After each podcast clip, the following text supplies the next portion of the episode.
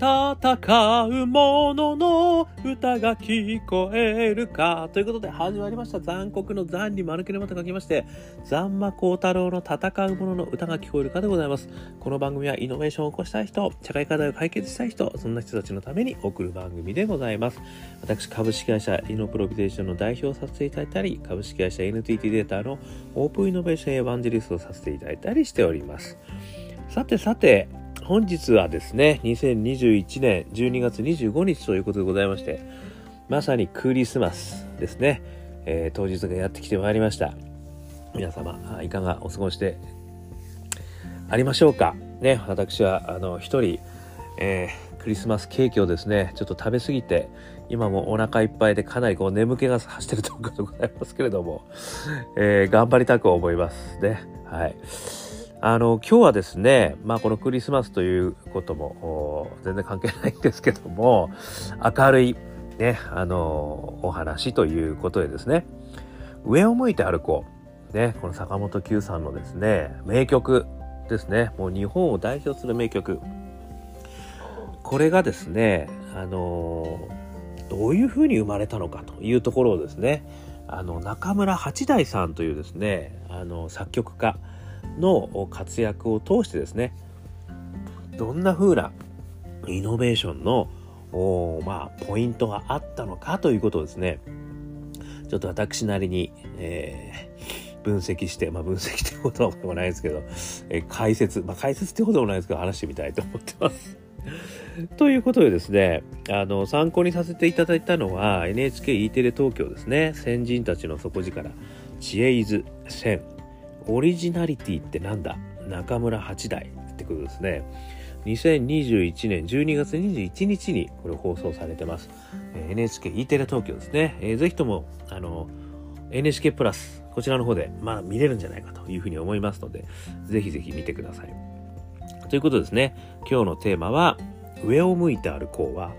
中村八大さんのオープンイノベーション精神から生まれたというですね、えー、題して、えー、お送りしてみたいというふうに思います。こういうふうに言ってるのは私だけでございます。全くあのテレビの中でですね、こんなこと言ってません。で、私が、これは中村八大さんのオープンイノベーション精神からできたんじゃんっていうふうに思った理由をこれからあのご説明させていただきますね。で、あの、3つのオープンイノベーションということがですね、どうもあったというふうにですね、私は感じておりました。一つ目がですね、ジャズと別ジャンルっていうふうにこう題してるんですけども、これですね、中村八大さんって、あの、ご存知の方はご存知なんでしょうけれども、めちゃくちゃ売れっ子ジャズマンだったんですよね。で、あの、進駐軍がですね、あの、米国のですね、軍人さんがたくさん日本に来られたと言ったところでは、すごいあのジャズがですねもてはやされたらしくてですねその頃はめちゃくちゃジャズブームが起こってたらしいんですね。でその頃にですねめちゃくちゃ大活躍していた。そしてあのランキングとかねジャズピアノランキングとかでももう1位になっていたあのしかもすげえバンドです。ビッグ4とかっていうすごいあのバンドを作ってですねあの非常にこう期待されていたと。いうジャズマンだったらしいんですよね。ところがですね、あの、その進駐軍がね、だんだんこういなくなってくると、そういう意味ではその、猫も杓子もジャズだ、ジャズだになってたんですけど、あの、ちょっとジャズがね、少し低迷してきたんですよね。で、そこからロカビリーとかですね、そういったことが、あの、こう活発化してきたみたいな、そういったこう時代の中に、あの、育てたらしいんですよね。でですね、あの、クラシックとのこう共演をしてみたりですねあのいろいろなチャレンジをしたらしいんですけども実はそれがあの結構失敗に終わってしまったということもですね経験されてるみたいですね。でそれでですねあのあるプロデューサーにですね頼み込んでとにかくもう何でもやるからあの使ってくれということでですねあの頼み込んだらそのプロデューサーからですねじゃあ明日までにこのロカビリーの映画があるから10曲作ってこいって言われたらしいですよ でそれそれをまずこなしたっていうでそこからもうさまざまなジャンルのですねあの曲をねあの作っていくということになってったということらしいんですよね。なのでそのそういう意味じゃね一つのセレンディプティがあるんですよここには。あのジャズという、まあ、ブームがね進駐軍がいなくなっちゃったことによってこう去ってしまったと。でそれは実はすごいマイナスのことに思えるんですけど実はそれがあったからこそ中村八大さんはあの別のジャンルのことをまあある意味やらざるを得なかったのかもしれませんけどね別のジャンルのところに飛び込んでいくことになったんですよね。で10曲書き上げてですねで俺やっていうことで映画音楽とかもいろいろこうやり始めるというところがまず一つあったということなんでこれはですねある意味ジャンルにおけるオープンイノベーションなんですね。つまりジャズとさっきの話で言えばロカビリーですよね。でも映画音楽いろんなことやってたっつうからもう様々なジャンルのものとの要はオープンイノベーションな曲を要は作っていったっていうことになったってこれが一つ目なんですよね。これがまず中村八大さんのですねなんとなくちょっとこうジャズ面としてのあの次の皮がむけた状態を作り出したんじゃないかっていうようなね、え、ことがこう言われてたということですね。それから2つ目ですけれどもぶつくりぶつかり合う個性というふうにね私はちょっと題したんですけどこれ何かっていうと先ほどのですねあの映画音楽で10曲じゃあ明日までに作ってこいよって言った時に歌詞もいるじゃないですか。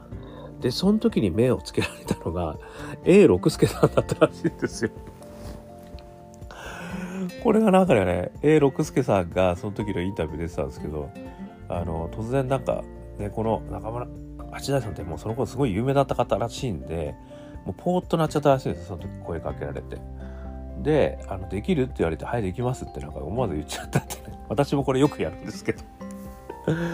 つい口が言っちゃったっていうね、あはい、できますって、あの、言っちゃった状態になって、ほいであの机を並べてですね、二人で次の日までめちゃくちゃ頑張って曲作ったっていうとこから、どうやらね、あの、出会いは始まったらしいですよ。これもね、イノベーションでいうところのセレンディピティですよね。もう幸運の出会いですよね。いやね、ほんと面白いですよね、やっぱりね。このイノベーションって何でしょう？天と、何でしたっけ？天の地と、うん、何でしたっけ？風、うんでしたっけ？ちょっと忘れちゃったけど、なんか、そういうやっぱりこうセレンディプティな出会いが、そこかしこにやっぱあるんですよね。で、それをやっぱりうまく拾ってるってことなんですよね。そしてね、あのぶつかり合う個性というところなんですけども、これをですね、あの、これあの、夢で会いましょうというね、そのコンビの元になったんですよね。夢で会いましたと番組があったんですけどそれはあの毎月ですね新しい曲を出すぜっていうそういうあのコントあり踊りあり、えー、非常にあの音楽ありの素敵な番組なんですけどこれをねこう中村八大さんはあのそういう意味では音楽監督ですよね。そして A 六杉さんが企画監督でやってでやっぱり作詞や作詞 A さんで、えー、中村さんが曲ということで毎月新曲出したらしいんですけど、ここでですね、坂本九ちゃんが現れるんですよね。で、どうやら坂本九ちゃんはですね、私もあの、知らなかったんですけど、その頃、さっき言ったロカビリー、ね、これの、まあ、ある意味新進気鋭のミュージシャンだったらしいんですよね。すごいですよね。だから本当すごい人がね、やっぱりこう集まるんだなっていう感じなんですよね。でですね、この坂本九ちゃんに、このねあの上を向いて歩こうを録音した時に A 六輔さんがめちゃくちゃ怒ったらしいんですよ。ここがぶつかり合うなんですけども何に怒ったかっていうと歌詞をそのまま歌わねえじゃねえかこいつっていうことに怒ったらしいんですよ。どういうことかというとあの上を向いて歩こうほうほうほうじゃないですか。誰もがこう歌えますよね。でも本当は、上を向いて歩こう、歩こう。つなが、この違い伝わりました？今。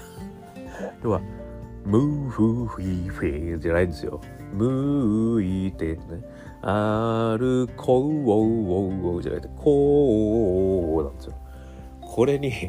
六助さん激怒したらしいんですよ。そしてそあの中村八大さんとめちゃくちゃ喧嘩したと。でその場に黒柳徹子さんがいたらしいんですけど。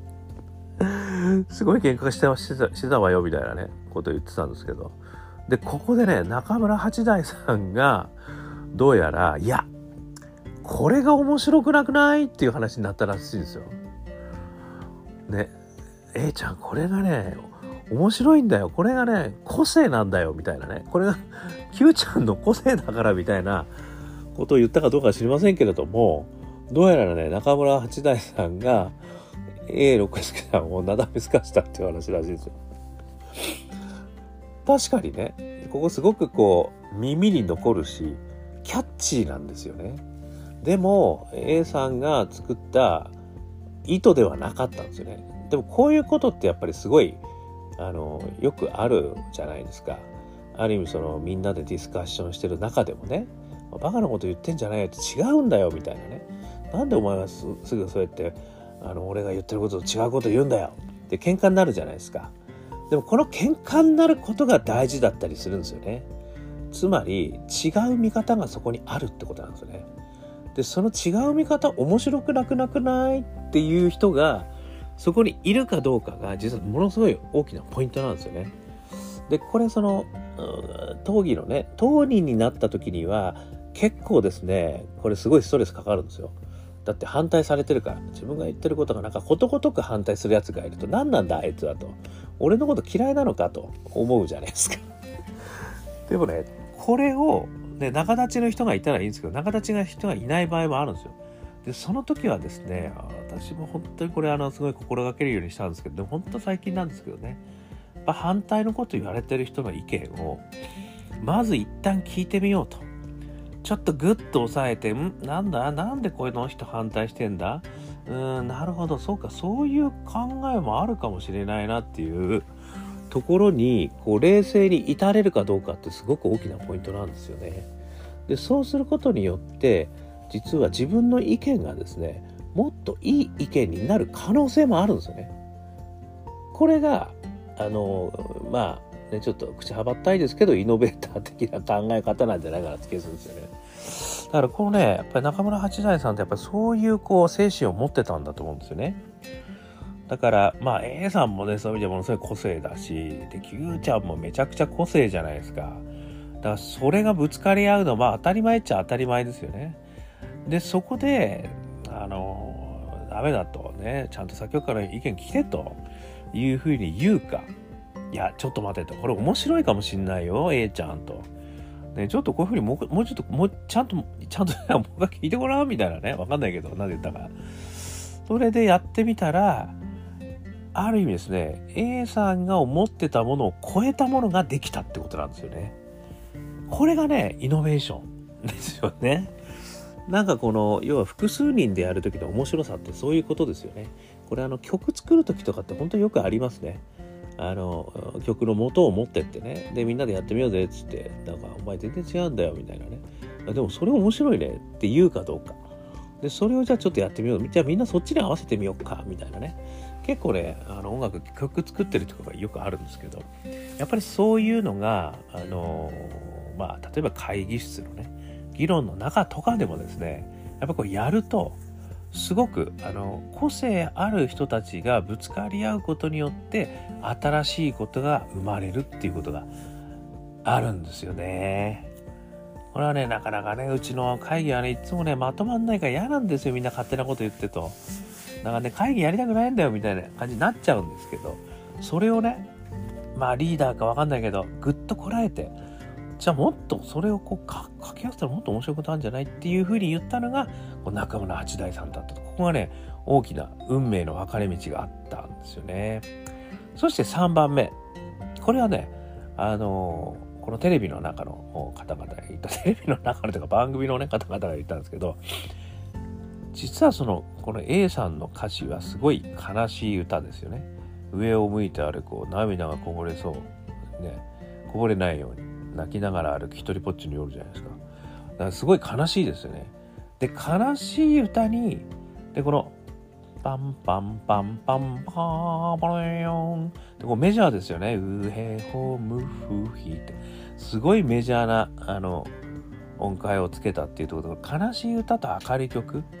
これのオープンイノベーションなんですよね。これがまた。まあ、よくね、こういうのマリアージュとかね、あいろんな言い方ですが、私はもう全部オープンイノベーションに倒しちゃうということで、まあちょっとね、ガーデン飲水なんですけど、これもよくある、あの、オープンイノベーションじゃ、あの、なんですよね。まあ、曲の中ではね、あえて悲しい歌だからこそ、明るい曲をつけることによってより悲しくなるみたいな。チョコレートの中に塩を入れるみたいな。そういうね、より甘くなるじゃないですか。ああいう感じなんですよね。まあ、最近あの唐辛子とか入ってるのもありますけど、ちょっとね、そういうこう、塩を入れることによってより甘くなるんですよね。だからその、悲しいのを悲しくやっちゃうと、意外とね、なんかこうしらけちゃうみたいなことがあって、悲しいのを明るくやるからこそ、非常にこう悲しさが増すみたいなね、あの、そういうことがあるんですよね。だからまあ、あの、悲しさの中にしかも希望があるみたいなね。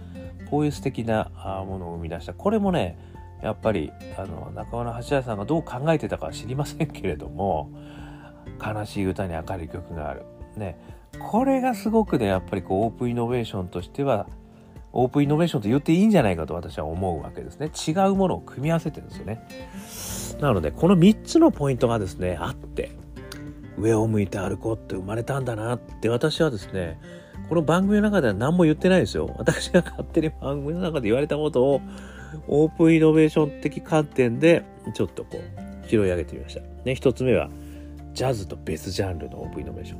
二つ目は、ぶつかり合う個性のオープンイノベーション。そして三つ目は、悲しい歌と明るい曲のオープンイノベーション。ね。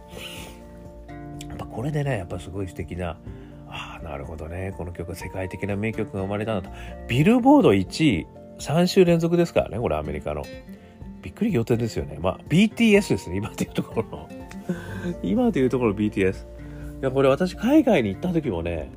あの、カラオケ行こうぜ、カラオケって、あれはね、台湾の人だったかな。台湾、シンガポールかな。シンガポールの人、じゃあカラオケ行こうぜとかって言われて、上を向いて、すき焼きだ。すき焼き歌ってすき焼き歌ってって言って言われましたもん。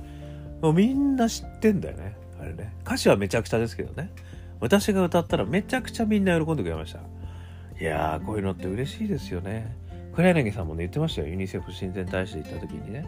海外の子供たちがね、なんかこう、ところどころだけど歌うと。もう、はっちゃん、みんな歌ってるよ、みたいな涙したとか言ってましたけど、だからやっぱりね、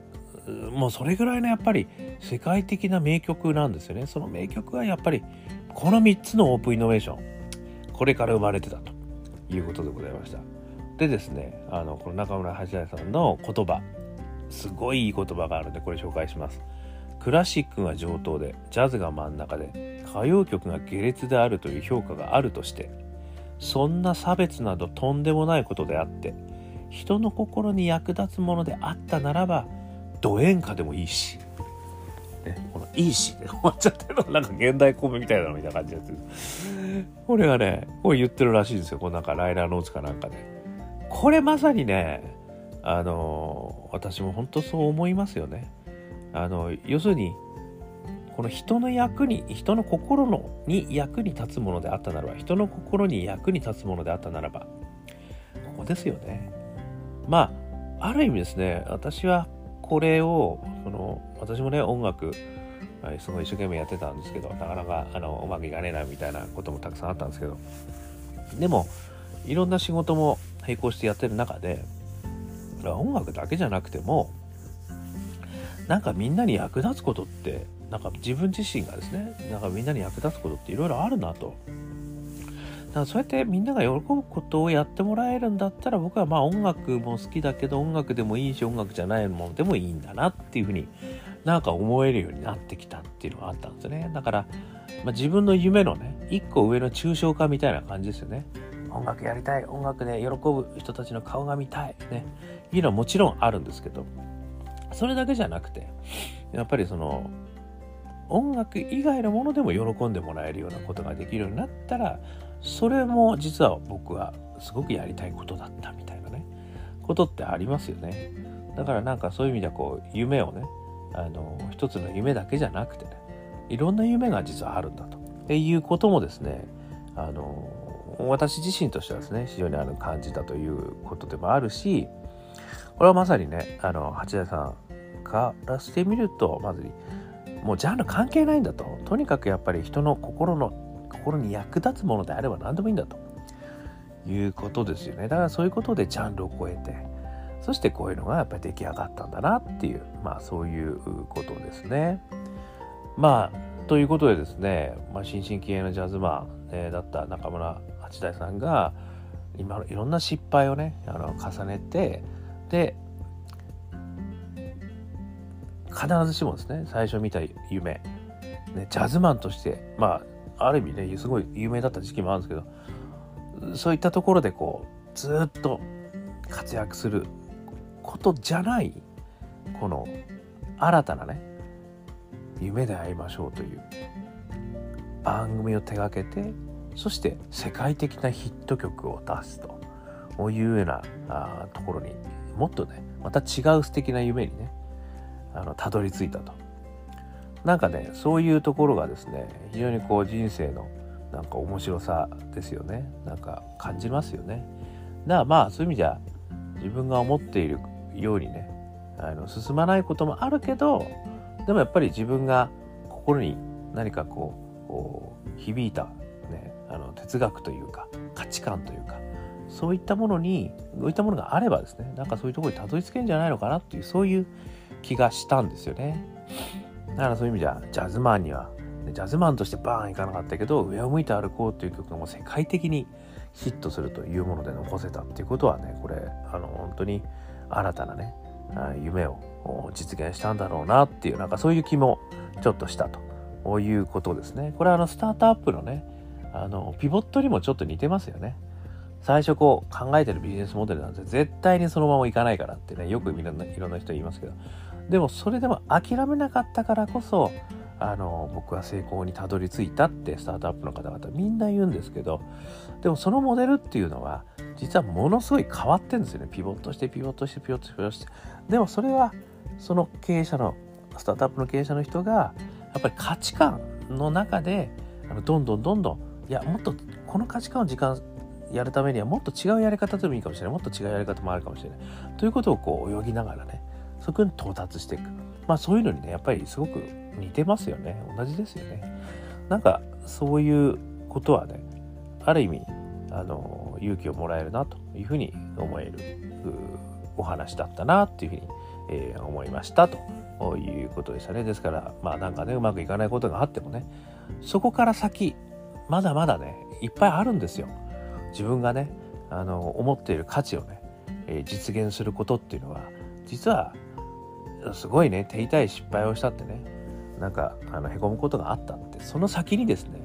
いろんなことがあるんだよと。そして最終的に思いもよらなかったね、えー、ことにたどり着くこともあるんだよってことをねあの教えてくれた事例だったのかなと